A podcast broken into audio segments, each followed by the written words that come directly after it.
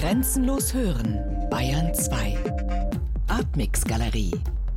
Immer freitags ab 21 Uhr im Hörspiel Artmix. Jetzt muss nach all diesen staatstragenden Aktionen auch noch der Künstler reden. Also wenn zwei oder mehr Menschen zusammen ein Werk schaffen, sprechen beide aus dem einen Werk und deshalb stehe ich jetzt auch hier alleine und muss Ihnen erklären, was wir gemacht haben, was wir wollten, dass wir uns bedanken und so weiter. Das werde ich jetzt tun. Jetzt kommt die Rede. Sehr geehrte Damen und Herren, Sie haben FM Einheit und mir einen Preis für etwas vergeben, von dem nicht mal so ganz klar ist, was es eigentlich ist. Denn wer heute behauptet, er mache Hörspiele, kann nur bedingt auf das anerkennende Kopfnicken seiner Zeitgenossen rechnen. Allzu gerne wird von den Menschen, wie auch hier heute wieder, versucht, über diesen Zustand hinwegzureden. Er ist nun doch da. Wir brauchen auch gar nicht drüber lamentieren, sondern wir müssen dagegen kämpfen. Am peripheren Ansehen unserer Kunstgattung ändert das ebenso wenig wie die Tatsache, dass all die Menschen, die allein daheim an den Lautsprechern einsam ein Hörspiel lauschen, nicht unbedingt in das äh, Fußballstadion passen würden, das ansonsten nur Popgruppen füllen zu mögen. Das war die Tatsache und jetzt kommt die Vision. Sie lautet, das Hörspiel ist eine vielleicht der wenigen zeitgemäßen Kunstformen, die es überhaupt noch gibt durch seine Verknüpfungspunkte mit anderen Künsten und auch, was oft als Nachteil gesehen wird, durch seine rein technische Existenz, eignet es sich wie nur wenige Künste, das wirkliche Kunstwerk zur Zeit zu schaffen, sofern es sich nur traut. Und das war die These, jetzt kommt der Beweis. Erlauben Sie mir vorher noch, da ich aus den genannten Gründen nicht mal davon ausgehen kann, dass alle hier bei der Preisverleihung Anwesenden wissen, was heute prämiert wird, eine kurze Skizze von dem, was wir gemacht haben. Apocalypse Live unterscheidet sich in mehreren Aspekten von der Mehrzahl der heute ausgestrahlten und produzierten Hörspiele. Umso schwerer wiegt die Entscheidung der Jury, umso stolzer sind wir darauf. Apocalypse Live ist ein Stück über das Ende, über das Ende von allem, über das Ende der Welt. Das Ende, so heißt es in dem Hörspiel, kommt nicht als Überraschung.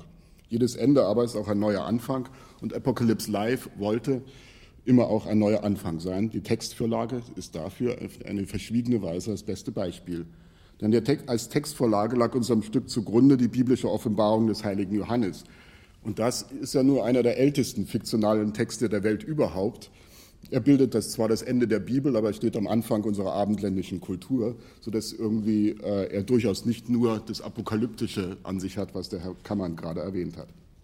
Also er ist ein Text über das Ereignis, das, sonst säßen Sie jetzt nicht hier vor uns, bisher offensichtlich ebenso wenig stattgefunden hat wie das vielbeschworene Ende des Hörspiels.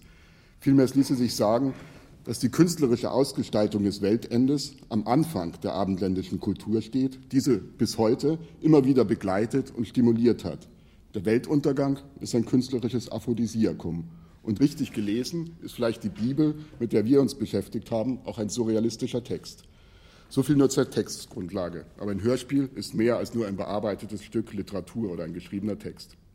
So sollte unsere Vision des Weltendes als das präsentieren, was es heute wäre. Und wir nehmen an, Sie haben es vielleicht in Ausführungen von Herrn Kammern schon entnehmen können, es wäre ein riesiges Spektakel, eine riesige weltumspannende Live-Show, in der unterbrochen von Werbeeinblendungen noch einmal die Geschichte der Weltrevue passieren würde.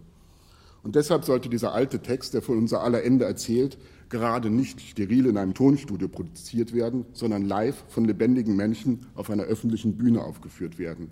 Außerdem sollte der Text auf die intensivst mögliche Weise präsentiert werden und die intensivste Weise über das Ohr Gefühle und Stimmungen zu produzieren. Ich weiß, dass hier viele Menschen im Raum sind, die irgendwie gerade das Wort so hochachten. Erlauben Sie mir, der irgendwie eher mit dem Wort beschäftigt ist, zu behaupten, die intensivste Weise, die Gefühle der Menschen übers Ohr zu erreichen, ist die Musik.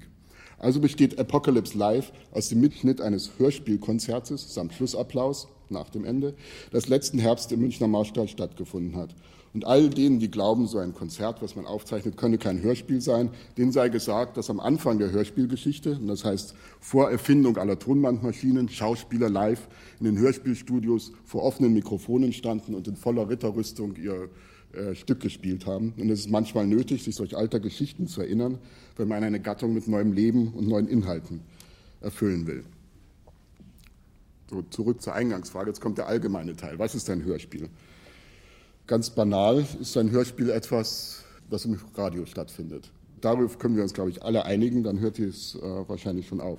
Das Radio ist ein technischer Apparat und es hat einige, vor allem die von der Literatur herkommenden Hörspielmacher der Vergangenheit etwas verunsichert.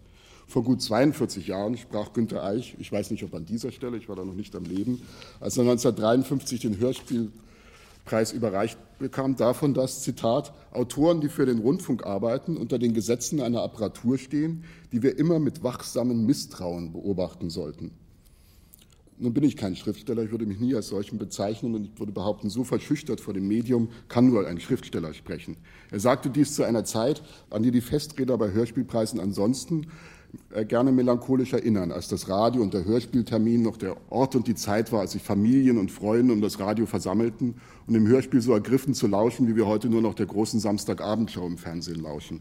Diese Zeiten sind vorbei, aber es gibt immer noch das Radio, offensichtlich. Und vielleicht braucht es zu seiner künstlerischen Belebung heute nicht unbedingt Schriftsteller, als vielmehr Radiotechniker, Medientechniker. Als einen solchen würde ich mich lieber bezeichnen. Und ich denke, dass FM Einheit da vielleicht auch einverstanden wäre. Denn das Radio funktioniert. Aber wie? Noch einmal gefragt, was ist das Radio? Es hat vor in den halb hundert Jahren, ein bisschen mehr seines Bestehens, würde ich sagen, und ich hoffe, die, Sie hier jetzt als Hörspielfans nicht zu sehr zu enttäuschen, vor allem zwei Kulturformen entwickelt, für die es wie geschaffen scheint. Und damit meine ich nicht das Hörspiel, nein, ich spreche eher von der Fußball-Live-Reportage oder der Nachrichtenshow und vor allem von der Hitparade, den beiden zweifellos erfolgreichsten Sendeformen im Radio. Und diesen Umstand gilt es als jemand, der für dieses Medium arbeiten will und jetzt nicht irgendwo ein Buch geschrieben hat, was er irgendwie aus Sponsorengeldern, äh, weil er sich Geld verdienen möchte, als Hörspiel umarbeitet, sondern als jemand, der irgendwie wirklich für das Medium arbeitet. Diesen Umstand gilt es, glaube ich, ohne alle Hochnäsigkeit äh, zu bedenken, dass Hitparade und Nachrichtensendung die erfolgreichsten Sendeformen sind. Denn die Live-Reportage und die Nachrichtensendung bringen die Schnelligkeit des Mediums auf den Punkt. Sie sind die Texte, die im Radio am besten funktionieren. Und die Hitparade, seien wir ehrlich, ist der Spiegel des legitimen Hörbedürfnisses. Musik, die im Radio funktioniert und mitreißt, sie dauert höchstens drei Minuten 30. In diesem Umspielumfeld muss das Radio sich behaupten. Nicht als esoterische Kunstform, sondern als vielleicht besser als ein kämpferisches trojanisches Pferd. Das Hörspiel und ich glaube, viele, die irgendwie auf dem explizit künstlerischen Kunstanspruch äh, dieser Gattung waren. Das tue ich natürlich auch. Ich glaube bloß, dass man ihn anders einlösen muss. Das Hörspiel gehört in die Hitparade. Und ich behaupte, es wäre da nicht in schlechtester Gesellschaft. Denn ungedacht der weitgehenden Kunstlosigkeit weiter Bereiche der Pop- und Rockmusik findet vielleicht in diesem Bereich die eigentliche Kulturarbeit unserer Epoche statt. So sicher ist das nicht. Da werden auf technisch höchstem Niveau wüste Toncollagen, harte Schnitte, verschrobene Texte, anrührende Melodien in drei Minuten 30 gepackt und deren einziger Nachteil dieser Sachen ist nicht, dass sie irgendwie unintelligent produziert werden, dass sie vielleicht mit den avantgardistischsten Texten, Musiken und sonst etwas arbeiten, sondern nein, sie dauern nur 3,30. Und deshalb taugt die Popmusik nicht dazu, große Geschichten, große Kultur zu schaffen. Dies aber ist eine Beschränkung, die das Hörspiel nicht hat.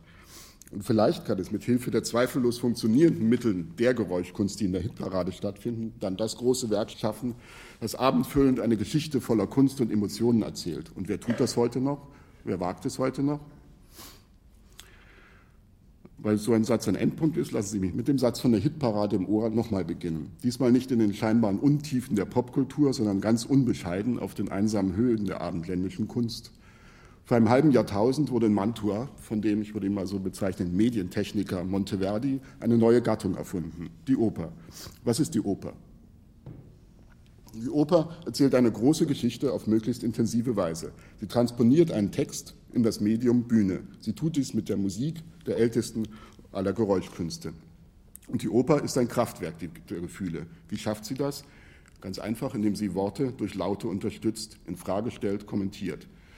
Wenn ein paar hundert Jahre später in Mozarts Opern die bösesten Menschen immer die schönsten Melodien singen, dann kommt die Kultur zu sich selbst, zieht alle Register ihres Ausdrucks, macht Sinn über die Worte hinaus und produziert Gefühle allein, und das dürfte sie betreffen, durch das Ohr und, möchte ich hinzufügen, wie ein Hörspiel. Die den Text begleitenden Laute sind so wichtig, dass nicht umsonst heute eher der Komponist der Opern bekannt ist als der Librettist. Und so darf ich irgendwie froh sein, dass ich hier überhaupt noch stehen darf.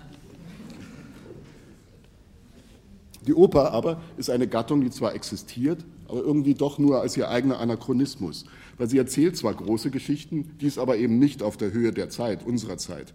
Ein Publikum finden nur jahrhundertalte Werke, Monteverdi, Mozart, in unzeitgemäßer Ausstattung. Zeitgenössische Opern gibt es zwar, aber sie fristen im öffentlichen Bewusstsein ein Dasein, das dem des Hörspiels gleichkommt. Die Oper ist ein Museum voll schöner Leichen. Sie hat nichts mit der Kultur zu tun, die wir der Nachwelt als Ausdruck unserer Zeit überliefern könnten. Dabei wäre von den überall und gerade hier in diesem Teil Deutschlands aus den bodenschießenden, frei finanzierten Musicalbühnen durchaus zu lernen, dass allein das Bemühen, eine große abendfüllende Geschichte voller Emotionen zu erzählen, einem Publikumsinteresse nachkommt. Und es gibt keine Kunst ohne Publikum, auch kein Hörspiel. Also, was können wir als Zulieferer eines technischen Apparates, des Radios, der seine eigenen Gesetze hat, von der Oper lernen? Wir geben gleich die Antwort und bitte seien Sie nicht verblüfft, wenn wir mit ihr da wieder ankommen, wo wir gerade innen gehalten hatten. Denn was anders ist eine Mozartsche Oper als eine Radiosendung ohne Technik? Da finden Arien statt, deren Länge sich unwesentlich von der durchschnittlichen Dauer eines Popsongs im Radio unterscheidet. Diese Arien sind verbunden durch Rezitative, man könnte auch Moderationen dazu sagen, die die ganze stattfindende Musik in einen Rahmen stellen, und niemand würde jetzt behaupten, dass Mozart nicht zu den großen Kulturleistungen der abendländischen Geschichte gehört. Und ich behaupte, Mozart hat die Struktur der Hitparade vorausgenommen. Jetzt behaupten wir, wenn wir nach der zeitgemäßen Form des Hörspiels suchen, sollten wir von Mozart und der Hitparade lernen. Das Hörspiel ist, Herr Kostlik einmal abgesehen vom Film, der wegen seiner Gigantomanie manchmal zum Unkünstlerischen neigt, der einzig zeitgemäße Platz, an dem sich heute noch, glaube ich, vielleicht so große Geschichten erzählen lassen. Und wie sich die Geschichten erzählen lassen, das lässt sich von Mozart und der Popmusik lernen. Und dann, wenn man das getan hat, behaupte ich, dann kann man leicht Avantgardist sein. Was das Radio von Mozart unterscheidet, ist weniger der technische Apparat. Was das Radio besser als Mozart kann, ist über Stile zu verfügen. Das Radio hat keine Probleme, eine Mozart-Arie nach einem Blues zu senden und das Ganze noch durch Nachrichtensendungen und Werbeeinblendungen zu unterbrechen. Und auch dem, sagte ich, kann, muss nicht, aber kann sich das Hörspiel stellen. Und deshalb treten in Apocalypse Live als Sänger und Sprecher fünf gänzlich unterschiedliche Charaktere, Menschen auf, die allesamt im Rahmen der großen Geschichte vom Weltuntergang sich selbst spielen. Also so im Hörspiel aufgetreten sind, wie sie normalerweise auch auf Bühnen auftreten. Da ist als Sprecher des heiligen Johannes der britische Free Jazz Vokalist Phil Minton, dessen Eigenart es ist, ihm von mir vorgelegte Texte zur Unkenntlichkeit zu zersingen. Da ist der Rockmusiker Alex Hacke, der die biblischen Texte mit wirklich musikalischem Ausdruck und aller möglichen Leidenschaft des äh, Country-Fans spricht. Da ist der Countertenor David Greiner, dessen Stimme sich mit Arien aus Händel-Oratorien gegen all das behaupten muss. Und, das ist auch aus ganz anderen Ecken, der Kapuzinerpater Karl Kleiner, der sich ohne Zögern bereit erklärt hat, für solch eine Unternehmung ungerührt aus dem altgriechischen Bibeloriginal zu lesen. Und da ist, leider muss ich sagen, da war Hans-Joachim Friedrichs, der in der letzten Produktion seines Lebens als Nachrichtensprecher ausgerechnet das Weltende zu moderieren hatte. Wie souverän er das so kurz vor seinem viel zu frühen Tod noch tat erfüllt uns heute noch irgendwie mit Beklemmung.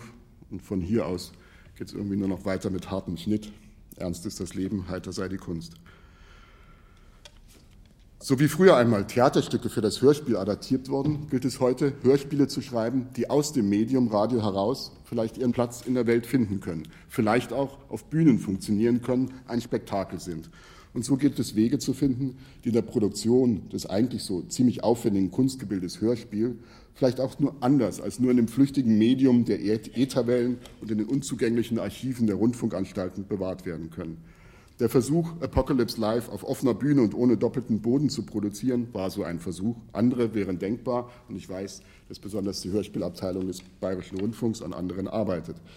Wenn solch ein Unternehmen geglückt ist, und ich nehme jetzt mal ganz unbescheiden den Preis, den Sie uns heute verliehen haben, als Zeichen, dass es nicht ganz ungeglückt ist, dann gerät leicht der Wagemut und das Engagement der Menschen in Vergessenheit, die an solch ein Projekt geglaubt und es befördert und ermöglicht haben, als dieser Erfolg durchaus nicht absehbar war und als das Scheitern mehr als wahrscheinlich schien, womit ich beim Dank an diejenigen wäre, die die Arbeit an Apocalypse Live mit geradezu biblischem Vertrauen ermöglicht haben.